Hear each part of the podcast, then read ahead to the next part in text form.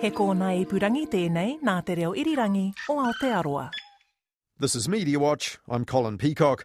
When the worst of Cyclone Gabriel was about to strike back in February, big names on a top-rating talk radio station were downplaying the danger. It may well be coming in later on this afternoon. If it doesn't, then they have really done their chips. And even condemning sensible precautions in the places that did get hit. What is the point of doing this? Why? Yeah, it's going to, it's going to happen, it's going to happen, Exactly. Exactly. I don't need no, to know. No. Now, back then, that was called reckless, and one paper even called them swaggering windbags. But was it actually a breach of broadcasting standards? Now, also this week, we talked to a leading local arts and culture critic who's pretty critical of the state of arts criticism these days, and partly blames blokes like himself. So what should be done to give arts coverage a new lease of life? And is it really just a nice-to-have now for most of our news media anyway? New numbers seem to suggest that it might be, but this week, the arts world also had to come to terms with headlines that it really didn't want. The Supreme Court has ruled Sir James Wallace can now be named for indecently assaulting three young men and twice trying to bribe one of them to withdraw their complaint. Charges were first laid against someone described only as a prominent businessman in twenty seventeen. That was R N Z News at seven a m last Thursday, after the identity of the knighted Rich Lister, convicted a long time ago, had finally been made public.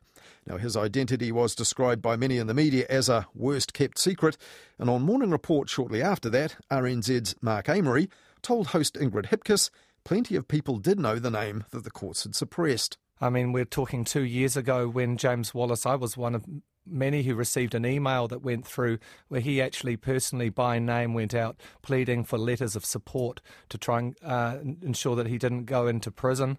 Um, this at a time when he was under name suppression. That was incredibly painful for a lot of people in the how, arts community. How did people react to that request? Oh, horror, as far as I'm aware. But as Mark Amery went on to explain, plenty of supporters of the many arts organisations and events that Sir James Wallace supported as a patron and as a benefactor would have been shocked by the news on Wednesday. Now, the revelation of a long-suppressed name in this way always prompts strong questions in the media about the fairness of name suppression itself, and it's been no different this time. And as Mark Amery also pointed out, such was the level of Sir James' financial input into the arts that this development also raises significant questions about the funding of the arts, though that's not the aspect making headlines this past week. Now, coincidentally, how and how often the arts do get covered in our media had also been on Mark Amery's mind lately. But this week, in his final column for the paper now known as The Post, which was written before the name of Sir James Wallace was revealed, Mark Amery reflected on how the arts are covered these days.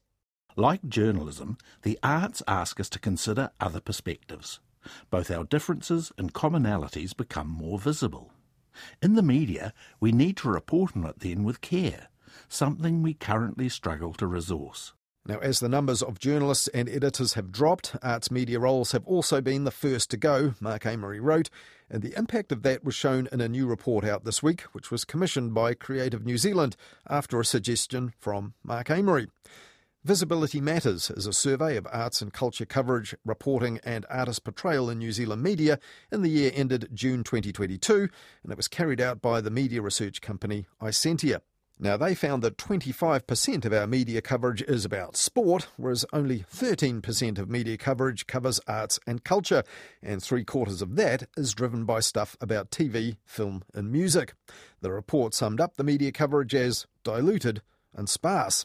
And they also found that coverage most commonly focuses on current or upcoming events, which is good for promotion of some arts and artists, but not others. And it also means there's lots of preview, but not so much review. Now, that analysis also found that while international artists were more likely to be covered, and two-thirds of those, by the way, are male, some communities were completely underrepresented in arts and culture coverage. And when Anna Fifield took over the Dominion Post back in October twenty twenty, she told Media Watch she'd bump up the amount of arts coverage and creativity. I think a lot of that coverage has kind of slipped away since the, the great days of Tom Cardy writing in the Evening Post that I remember from my university and, and early career. So I would like to uh, look for ways that we can increase arts and culture coverage in the Dominion Post and on Stuff online to kind of, yeah, better reflect all of what Wellington is. To that end, she took on Mark Amory as a critic and contributing arts editor, and the current editor, Caitlin Cherry, has expanded the coverage in the paper. Now, the reason that Mark Amory is now parting ways with the Post is that he's got a new gig here at R N Z, producing and presenting a new Sunday afternoon show all about the arts for R N Z National. And he'll be doing that alongside Perlina Lau, currently presenting R N Z National's World Watch. But she is also well known as a creator, producer and actor, most notably with the hit T V comedy series Creamerie. Well, we'll ask Mark more about the new show in a minute, also that question of whether arts criticism itself is in trouble these days. But first I asked Mark Amory if that news about Sir James Wallace poses questions that they now need to confront. A couple of years ago I went to my editor at the Post, Anna Fifield. James Wallace had been filmed by the T V one News, you know, leaving uh, an A P O, the Philharmonia Orchestra performance at the, the town hall, and he couldn't be identified. I, I went to Anna and I said, look, we just need to write about this. We don't need to name him. This name suppression thing is really hurting people. And it was like quite clearly it was off the agenda for us to even go close to it, so that it might even be guessed that it was him. It was enormously painful. The rules around name suppression need to be looked at. Of course there are reasons for it and good reasons for it. But, you know, what was it, twenty nineteen, when the media started to push for it here? It's continued to be appealed and appealed and appealed.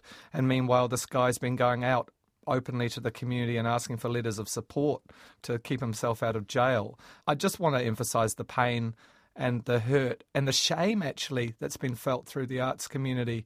I mean, I didn't know Stuff directly, but, you know, everyone sensed there was something awful about what was going on, but the sense of money and power and the, the way the art world works sort of it suppressed it. We made its own silence, and I think there's a great shame in that. So the name suppression really um, enforced that, I think. It's made it very uncomfortable. But for people who are covering art specifically, I mean, he was a major benefactor. This is an yes. issue that will have to be looked at. Journalists who cover the arts and want to concentrate on the artistic endeavour, the creation, are now going to have to confront some pretty difficult issues about power and money. I, I think that's good. I mean, I think there's a lot of silence for artists um, where they don't want to bite the hand that feeds. And I mean, there's a very interesting tension in the arts, isn't there, between where the money comes from privately, and often it comes from, uh, particularly in the last few decades, a sort of, you know, what I call a hyper-capitalist neoliberal model, which is the very thing that has stripped artists from some of their basic income. If they can play the consumer market, they're going to be treated much better than if they can try and work for the public good. Well, um, there was some interesting research by Creative New Zealand about how artists make money, and in some cases how little they make, even yes. if they're prominent in their field, uh, which was of some interest to the media. But another report out this week about the level of attention and space given to arts and different kinds of people creating the arts. This was actually something that you suggested, wasn't it? The Creative New Zealand report, uh, Visibility Matters, that came out this week. I did, and I was quite inspired by the work that was done around uh, women in sports and media coverage. I thought, why aren't we having a conversation about the arts and the media in a, in a really considered way, where we actually look at a breakdown of what's been covered and how, and the mechanisms and what's missing and what's absent. And, and, and the same media monitoring company doing it, Isentia, that did those reports on, yeah, on yeah. Uh, women in sport. Yeah, so there's another report underway now, which is to look at what is happening and what the constraints are and what could be possibly done about it. So that's to come. But this report is really interesting in terms of just letting us look at what coverage there is. Um, you know, the, the basic fact that sport gets a quarter of the media coverage in this country, the arts gets thirteen percent, and then when you take T V, film and music, that is the kind of entertainment side of things, it goes down to four or five percent next to that twenty-five percent of yeah, sports that's, that's interesting. Three quarters, isn't it? Film, television, music, three quarters, three of, the, quarters. Of, of that that thirteen percent of, of media space. When it's a consumer item, when it's a film, when it's a, a it's an album, where there is a P R industry behind it, when it's an event, when it's an arts festival particularly, when there is the resource to put publicists behind things, you get a lot of coverage of the arts. But the arts in terms of thinking about the issues, uh, the arts in terms of those who are less represented, and particularly the up-and-coming artists and that work of significance, there's nobody in the newsrooms. There are no arts editors. Well, there's very few, and there's very few arts journalists who've got any resource or time to really go out there and find out what's really significant for our country. Well, one of the findings here, arts and culture coverage, quoting from the report, most commonly focuses on news about current or upcoming events. While this is beneficial for the promotion of arts and artists, it can create imbalances on forms of art and culture that are less event-driven. So is this the phenomenon we see elsewhere in the media, perhaps? Too much preview, not enough review and real critical thinking. Yeah, I mean, I think it also disables a whole different sort of thinking about the arts. You know, we're very comfortable with putting it in a box as a consumer item, as, you know, like a painting, mm. something that is sold. And, and, of course, the media love it when something sells for a record amount of money at auction. But when we look at Toi Māori, we look at the arts, or the Pacific arts, far more collective, interdisciplinary, uh, part of a culture, a part of a way of life. Unless it's Te Matatini, which we're seeing some wonderful coverage of, I think it is really, really disadvantaged because it doesn't fit those boxes. So I think in the media, and I hope this is something we can do at Radio New Zealand with our arts and culture strategy that I know is being developed here and with a new show, is I think we need to kind of unbox the arts and think about it more as a culture and a way of life, because actually that's a very strong part of what m- makes our culture in New Zealand distinctive. Mm. So just some stats on that from the report, seeing as you mention it. The Visibility Matter report says about ten percent of all media items on arts and culture contained references to Māori arts or ngā toi Māori, uh, followed by five percent for Pacific arts and culture and artists, and two percent for what they just call New Zealand Asian arts as the category. What does that reveal to you, those statistics? Well, I mean, the Asian arts Um, statistic is particularly glaring. two point three percent of the population is somewhere around fifteen percent in New Zealand. There's an incredible new generation of Asian practitioners in the arts, as we saw with the Pacific Island, you know, the kind of Oscar Kightley generation in the nineties. We're now seeing that with, with the Asian area. But what it tells us is that we, we, we, we don't have diverse enough people in our newsrooms. And I mean, that's That's no surprise, but, you know, where are the Māori critics, the Māori editors, the Māori journalists, um, and particularly when it comes to the arts? We really seriously need this, because I think there's some natural, you know, it, it's naturally difficult to deal with something that's not your common ground, it's not your cultural ancestry. But we need to, so, but we need to both bring in those voices more into our, into our shows and into our newspapers, but we need them in our newsrooms. Well, as you mentioned there, people need the time to be able to do it, because arts journalists are often doing this as a bit of a sideline. Uh, Andre Chumko, your former colleague at The Post, yes. uh, the byline I think most picked out, but of course he's got news duties to do as well. And then when they do a little bar chart of the nature of it, you see that event-driven coverage being pretty prominent across different forms of arts, all broken down. But the little bar on the chart for what they've labelled nuanced criticism or deeper analysis is really small. Is that a factor of what you said there, that actually the arts coverage is not a dedicated specialty? Well, first of all, let's be clear. I mean, we've seen a decimation of our media over the last twenty years that doesn't just affect the arts. So it affects, like, local sports, for example, or, or it affects investigative journalism. And I think the thing is that the arts are nuanced, they are complex, if they're not boxed in within an event that's easy to, to do a light once over. So they do require resources that are being cut all across the media. So I think, I, I, I don't want us to get into this point that the arts don't matter. I think it's the the media matters, and that the media has something of a crisis on it on its hands.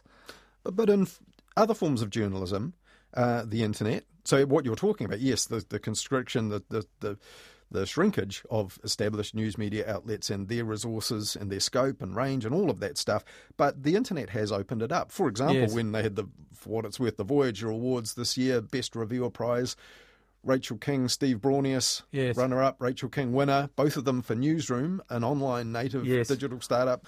Um, so the internet has opened up things for all areas of journalism. Uh, there must be outlets that have filling that void for the people who are really interested? Well, I don't think they... I mean, OK, it's it's slightly complex. So Newsroom is a great example. Steve Braunius has run a really great um, area there for the literary community. Uh, the Spin-off has done really, really great work. They even have a pop culture section. There's, there's people like Sam Brooks, uh, arts journalist at the Spin-off, who's been doing great work for years. So there's little pockets. And then we have um, a raft of amazing online platforms like Pantograph Punch. It's it's a wonderful thing, but it's it's kind of segregated. Meanwhile, arts criticism has been totally, generally blindsided. So all of these senior arts reviewers have set up platforms in the last ten years that run on the smell of an oily rag. So, you know, in theatre we have John Smythe with Theatre Review, Jen, James Wenley, a, a younger critic, runs a fantastic cycle theatre scenes. You have Graham Reed continuing to write for The Listener, but he's got his own music website. You've got John Hurrell with Eye Contact, which is a wonderful place for the visual arts. But they just battle on, as like Brawnius does, to bring lots of non-aging male, you know, white voices through, but they do so without a lot of support, so it's very difficult for them. And ultimately what we see is their byline many, many more times than anybody else. The internet, seeing as we spoke about it, there was actually something you addressed in another recent column in the Post. You wrote, um, even the word criticism now seems a bit anachronistic, and you specified that there was this growth of a kind of social digital culture that just hasn't helped that. W- why not? Well, I think we all probably thought that with the internet, that's for the arts, that this diversification was going to empower us to reach more people. But of course, as we've seen with things like Facebook, it's part of the sort of market forces, and you tend to get these little clubs. I mean, you know, we're now in a situation, or have been for many years, that artists have to crowdfund for their work, and the same people, the same community of friends are often the first to put their money in. They don't necessarily get the spread that you might expect by just suddenly putting you up on the internet. Yeah, ju- I- journalists are having to do that too. Ones that used to be published in papers are now having to self-publish and yeah, well, exactly. That's what I'm saying. It's not just an arts issue. You know, if we want to support good journalism, we're having to actually crowdfund and and and create separate, um, you know, Substack and the like kind of platforms. So they've kind of erupted, and that's great, and it's really healthy. But I think the public media has abdicating some responsibility, particularly in terms of criticism, in terms of the fact that the arts demand conversation. They demand different viewpoints, and I think we are are really scared of criticism at the moment because it has this um, older male critic kind of uh, singular authority uh, legacy to it. So this is the thing you think that makes it seem old-fashioned? To, yeah, to very others, much old-fashioned. And I think we need to reinvent it, essentially. I, and, and what I say in my column this week is that I think there's an opportunity for the media to actually use the arts to bring in more critical voices, more conversation that involves all sorts of different people, uh, because I think people love opinion. I think people still love to hear, you know, a really robust critical discussion about why this exhibition or piece of musical play, you know, the latest Taylor Swift album or, or the latest Troy Kingy album is, is not as good as the last one, or is better, or why, and we can have a great discussion about it. Culture thrives on those kinds of conversations, but they they will only thrive if there are many voices. Meanwhile, and I think this is something you're alluding to at the moment, uh, we're, we're in a culture at the moment where there's there's, there's what we call the culture wars going on. Uh, there's, there's a feeling that writers need to defend the artists that they represent, so that Māori writers need to, rep, you know, to a certain degree, need to to both promote and explain the work of their peers. But I think we need to still get to a place in a healthy culture where we can have many more of those voices that can both platform and critique. So when you mentioned social media and you referred to a, a digital social culture that has not, uh, in the Post, in your column, that has not fostered genuine or, or, or deep critical thought, are you meaning that social media satisfies people's desires for quick hot takes on things, including the arts, and that it's diminishes a, the appetite for something? It's a funny one because you say quick hot takes, right? Because I mean, I thought, oh yay, we're going to have quick hot takes. People are going to go, I watched this film, I hated it, even like a Hollywood blockbuster. But they don't generally. The hot takes are generally positive, or they're also the opposite. They're just really flaming things, and we don't get the thing in the middle. I, th- I always had three kind of rules as a critic, which I just would say over and over is, is first of all, be honest. You know, if, if, if you come to the end of a piece of writing and you haven't really said what you really feel you're in problems, be constructive. If there's something good in what you've seen, say it. And, and and be generous, you know, just find that find those things. But, but above all, above all, probably be honest. I don't think people necessarily have those rules in their head when they're writing a tweet. Well, you directly confronted that uh, in a Post column back in April on not cancelling criticism culture, yeah, was the title. You put it out on social media uh, with the, the challenge, if we're not careful, arts criticism will die with ageing Pākehā men like me. Discuss. What was the reaction? I had two different reactions. I had older male critics defending themselves, mm-hmm. um, and and there's many of us, and doing amazing work. I mean, this is the thing, doing remarkable work and against the odds trying to bring in new voices. But it remains that the industry is dominated by said voices, and I'm one of them in terms of having the editorial reins. And so it's not really their responsibility to change that. Again, it really lies with, with the mainstream media in terms of who we employ and how we do things. Anyway. Well, because you, but, sorry to interrupt you, but when you joined the Dom Post, you insisted on writing as, as often as you wrote that someone else, not like you, yeah. uh, should, should write. Well, you kind of get sick of the sound of your own voice after a while, you know, and I, and it, it just, I just, it was just my instinct that we just, I mean, I'm passionate about the arts. I'm passionate about the way it does um, bring a diversity of different voices. And I'm passionate about the media and the way it does it. So for me, it was about bringing artists' voices and bringing different voices. Why is it the male voices that seem to be so prodigious? This Isentia report sort of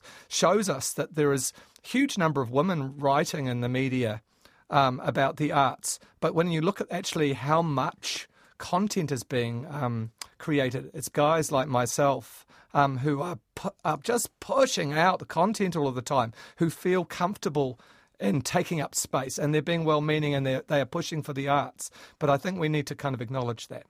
Now that you have the opportunity, the Sunday program beginning uh, in August, um, unnamed yes. as yet, I believe? No, it's, it's still in the think tank. Okay, uh, but yourself and Pelinala will be yes. co-hosting, co-producing. What do you hope that you will do differently that might achieve some of the things, some of the things pointed to in this report as being undercovered? Oh, well, doing it with Paulina, for one thing, is is really remarkable. I think what the show needs is is a diversity of voices. And, you know, Paulina is, is going to be in Auckland. I think um, the media has been very Wellington-centric around the arts often. So that's really important. She's um, a little bit younger than me, and she comes from a film and television background as well as an extraordinary uh, amount of experience at the B B C and R N Z. I think I'm really looking forward to a bit of more of a live sense of conversation, and that conversation will extend to the listener as well. I mean, again, uh, Lynn Freeman, Simon Morris did an amazing job of, you know, defending a, a, an area and keeping it going for twenty years. As I said, I believe there's an arts and culture strategy that's underway. It's nothing to do with me. It's being done by the organisation, um, and that is progressive. This is a really exciting time for R N Z to actually kind of really rethink how we treat the arts as intrinsic to our way of life. That was Mark Amery, R N Z producer and the soon-to-be co-host and co-producer of R N Z's upcoming Weekends Art Show, due to kick off next month here on R N Z National. And as we heard there, Mark Amery turned in his last column this week for the Capital's Daily The Post, reflecting on the quality and quantity of arts coverage and criticism, and his own efforts to diversify the range of critical voices beyond the long-serving Pākehā blokes like himself.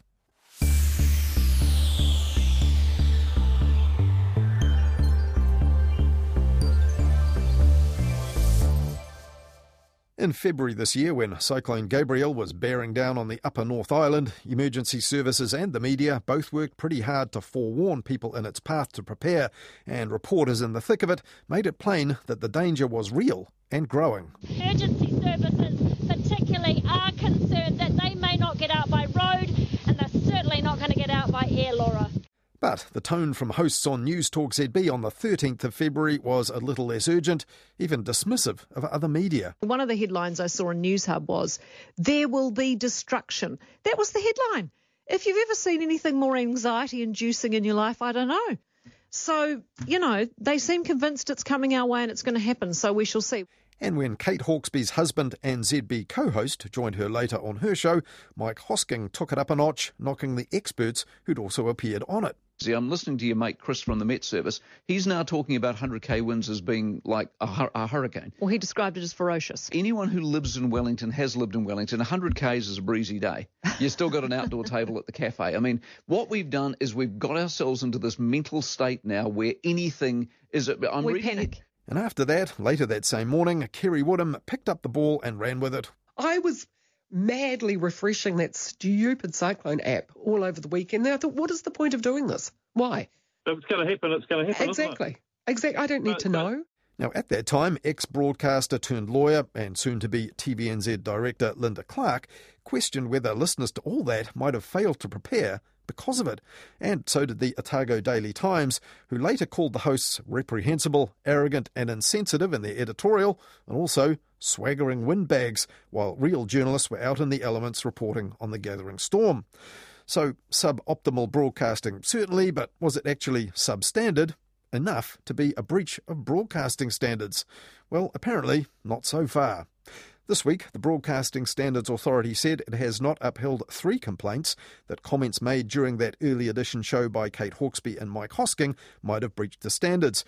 The authority considered that the comments were dismissive and insensitive to those already suffering the consequences, but the interviews with people who were taking the situation seriously and the regular news updates on the show reporting the warnings, as well as feedback from listeners affected by Cyclone Gabrielle, meant most listeners wouldn't have been misled.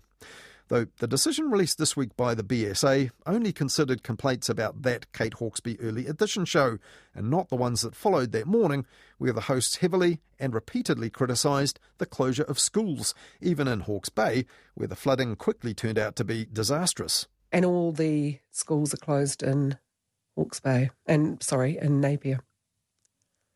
Dear me. And when talkback radio kicked in later that morning, it was clear that the callers were either already in full agreement or had been influenced by what they heard. And one of them, Brett, sent this text to the midday news host Andrew Dickens. Take a bloody concrete pill, you clowns. Brett Cleaver. A media B S load of crap. It's not media B S. Why are you saying that?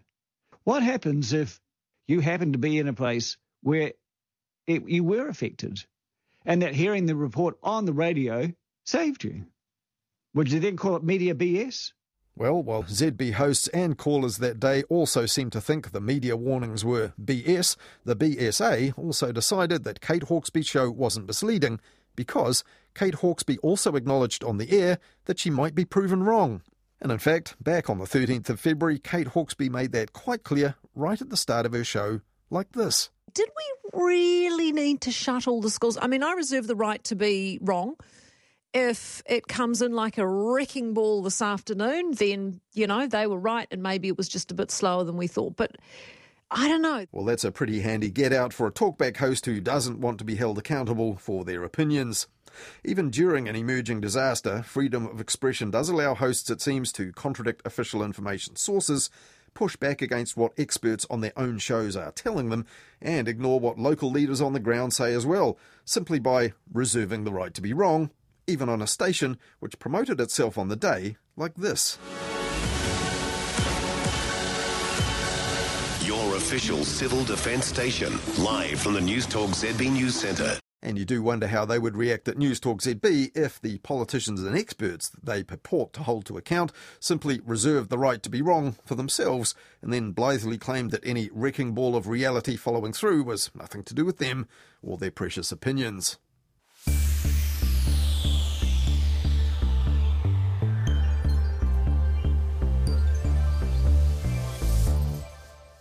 As we've heard many times here on Media Watch in recent times, the government's big plan to make our public media fit for the future, the T V N Z R N Z merger, went up in smoke on the so-called bread and butter policy bonfire earlier this year, just before it was, in theory, supposed to happen. And since then, the broadcasting minister's political opponents have been suggesting that the government might try to refloat the idea at a later date, or even achieve his merger goals by other means, like appointing people to the boards of the state-owned broadcasters to push through his preferred policies.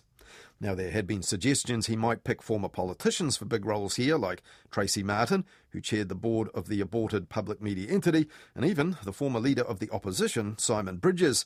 But in the end, that didn't happen.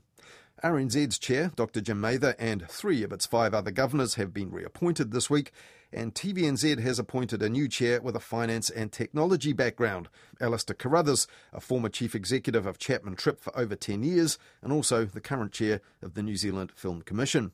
And the minister has also appointed to T V N Z's board the former R N Z broadcaster turned lawyer Linda Clark, currently one of the external experts who's investigating the inappropriate editing of online international news at R N Z and its online news editing process.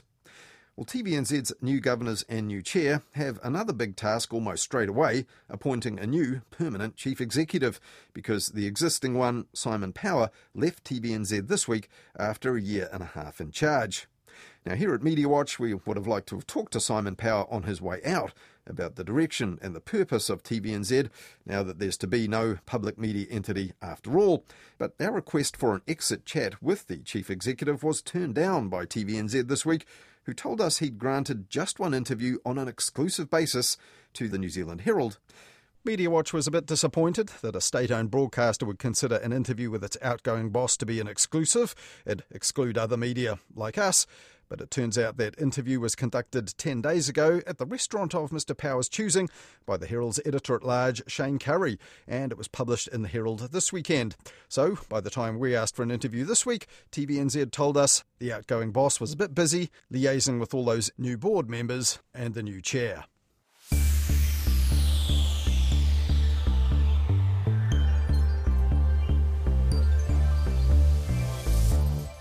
This past week, nothing made more international news headlines than the unpleasant outcome of the Titan submersible tragedy in which five people died, and that included the worst ever maritime disaster in the Mediterranean just days earlier.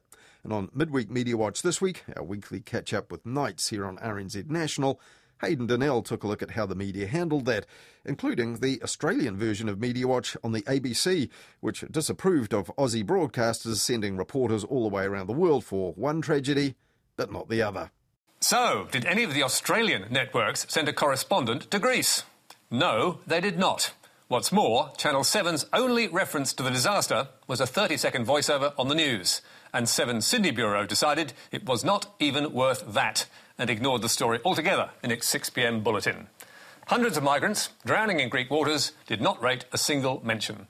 How tragic and shameful is that? On Midweek Media Watch this week, Hayden Donnell also talked to Mark Leishman about complaints that our political reporters are far too focused on the National Party leader to the point of being unfair, and the defeated Chiefs getting caned by the media for failing to front up after the Super Rugby final last weekend. And they also talked about a lifestyle magazine on the supermarket shelves that's a pretty odd mix of fun puzzles, recipes and smiling models, bundled up with some of the most grisly and distressing misfortunes befalling families that you'll read anywhere in print. Just as, a, as an example of a cover, I used the June first issue. So you have this grinning stock model. Uh, just a, it's a stock photo. It's a model that has nothing to do with any of the content in the magazine. But below her face is the headline, "She killed her friend to steal her baby." And besides this grinning, grinning model's head, you have another headline, "Handbrake horror. Split in half by my car." So this this just gives you an idea of the kind of juxtaposition of content that's going on here. That's all in this week's Midweek Media Watch. If you missed it, it's on the Media Watch page of the R N Z website, our section of the R N Z app, or you'll also find it for free wherever you download your podcasts. Well, that's all we have for you this weekend, but we'll be back with more on the media after the ten p m news next Wednesday night with Midweek Media Watch, and then back again with more Media Watch at the same time next weekend here on R N Z National.